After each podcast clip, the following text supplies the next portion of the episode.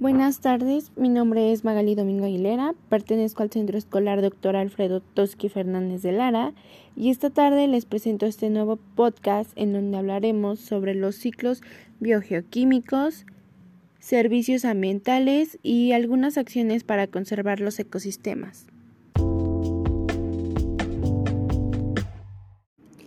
¿Qué son los ciclos biogeoquímicos? Se conoce como ciclos biogeoquímicos o ciclos de la materia a los circuitos de intercambio de elementos químicos entre los seres vivos y el ambiente que los rodea, mediante una serie de procesos de transporte, producción y descomposición. Su nombre proviene del prefijo griego bios, vida, y geotierra. Los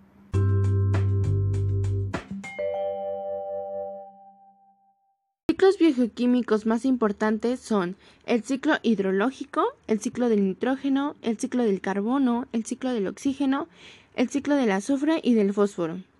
En la naturaleza hay recursos que son limitados, por lo que estos deben de ser reciclados para evitar que se agoten y que desaparezca la vida en la Tierra. Es necesario que estos ciclos sucedan para que cuando un organismo vivo muera, los elementos o sustancias químicas que se generan durante su descomposición pueden ser aprovechados y depositados en la tierra a fin de que después otros organismos puedan aprovecharlo. La actividad del ser humano puede intervenir por diferentes razones en estos ciclos y, y por ello pueden acelerar o retrasar el uso de estos recursos. Tipos de ciclos biogeoquímicos. Ciclo hidrológico o del agua. Eh, se denomina ciclo hidrológico al conjunto de procesos por el cual circula y se transforma el agua en la tierra. El agua cambia de estado según el proceso en el que se encuentre, pasado de vapor a líquido y de líquido a sólido.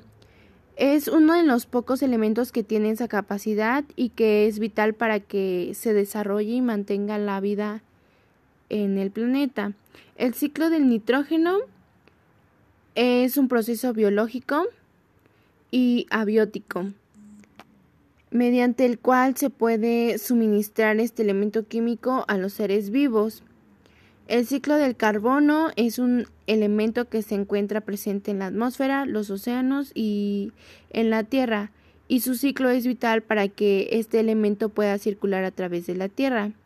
El ciclo del azufre es considerado como uno de los más complejos porque el azufre durante este proceso debe pasar por diferentes estados de oxidación cuando se combina con el oxígeno. El ciclo del oxígeno eh, representa el proceso y las reacciones por las que pasa este elemento para poder circular en la atmósfera de la Tierra. El oxígeno en estado gaseoso o como gas, carbono, es utilizado en la respiración de animales y plantas. Eh, los, los animales y seres humanos usamos y reciclamos continuamente el oxígeno para poder respirar y por tanto vivir. El ciclo del fósforo eh, es un ciclo muy importante por la escasa cantidad de fósforo que existe en comparación con otros elementos. Los servicios ambientales. Los servicios ambientales son aquellas funciones de los ecosistemas que pueden generar beneficios y bienestar adicional para las personas y las comunidades.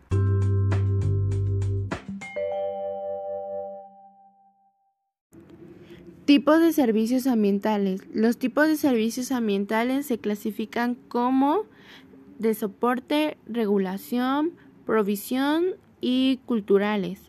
Los de soporte se integran de los servicios necesarios para la producción de todos los demás servicios ambientales.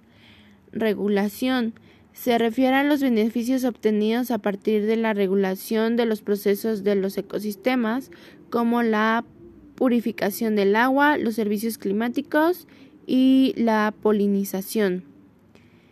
Provisión son todos los productos que se obtienen del ecosistema, por ejemplo, alimentos, combustible, agua potable y madera.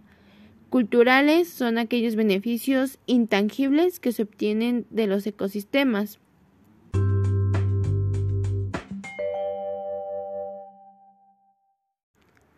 Los servicios ambientales hacen posible la vida humana, por ejemplo, al proporcionar alimentos nutritivos y agua limpia, a la regularización de las enfermedades y el clima, al apoyar la polinización de los cultivos y la formación de suelos, y al ofrecer beneficios recreativos, culturales y espirituales.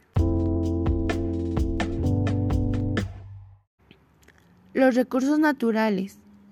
Los recursos naturales es toda la materia que se obtiene en el planeta Tierra, como el agua superficial o subterránea y los océanos, los minerales, los energéticos, las rocas, entre otros. Además de los recursos bióticos que son objeto de explotación, está el ganado, los peces y los bosques. Técnicamente se agrupan en recursos renovables y no renovables y los inagotables.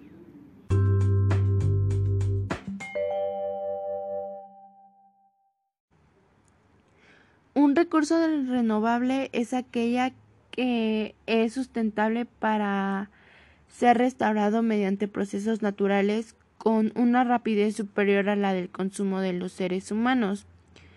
¿Cuáles son los recursos naturales renovables? Eh, podría ser la energía solar, la eólica, la biomasa, la mareomotriz o la geotérmica. Son estos algunos ejemplos. Los recursos no renovables son recursos naturales que existen en cantidades limitadas y pueden agotarse. Algunos ejemplos de estos pueden ser los recursos que incluyen combustibles fósiles como el petróleo, carbón y gas natural. Estos combustibles se formaron de los restos de plantas de hace cientos de años. Se gastan mucho más rápido de lo que podría ser de lo que podrían ser reemplazados.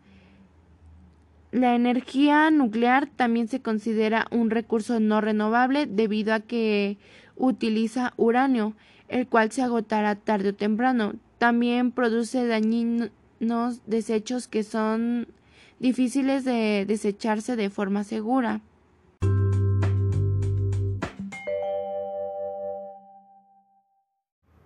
Los recursos naturales permanentes o inagotables son aquellos que no se agotan, sin importar la cantidad de actividades productivas que el ser humano realice con ellos. Por ejemplo, la luz solar, la energía de las olas, del mar y del viento.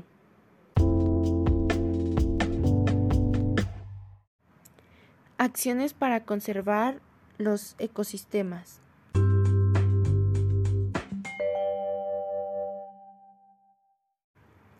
Cada ecosistema tiene una función vital en el planeta. Los bosques, manglares y tuberías son almacenes naturales de, carbono que pueden absorber un tercio de las emisiones del planeta.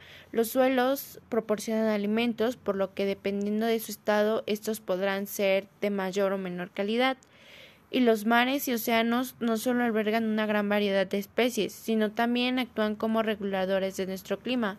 Por esta razón debemos de cuidar eh, más nuestros, ecosistemas y para ello presentaré algunas recomendaciones para proteger y conservar eh, los diferentes ecosistemas.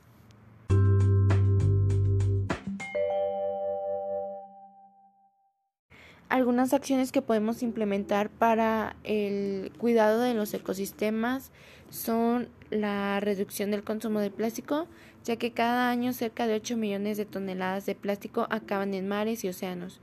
Su reciclaje es fundamental. También podemos ayudar a cuidar las playas, reducir las emisiones del CO2. Eh, este consejo no solo ayudará a los ecosistemas marinos, sino también al resto del planeta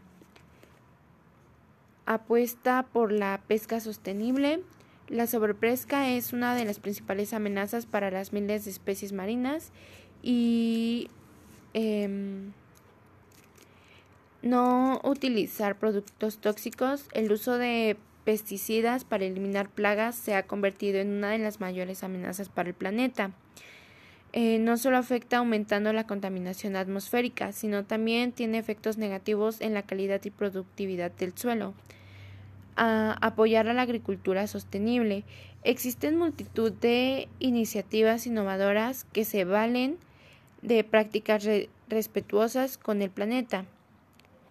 Eh, la reforestación, plantar árboles es una forma de proteger nuestros ecosistemas y también luchar contra el cambio climático. Evitar la compactación del suelo. Esta impide el, el paso del agua y del aire, provocando que las raíces no reciban oxígeno. De esa forma la calidad del suelo será mayor y con ella la de nuestros cultivos.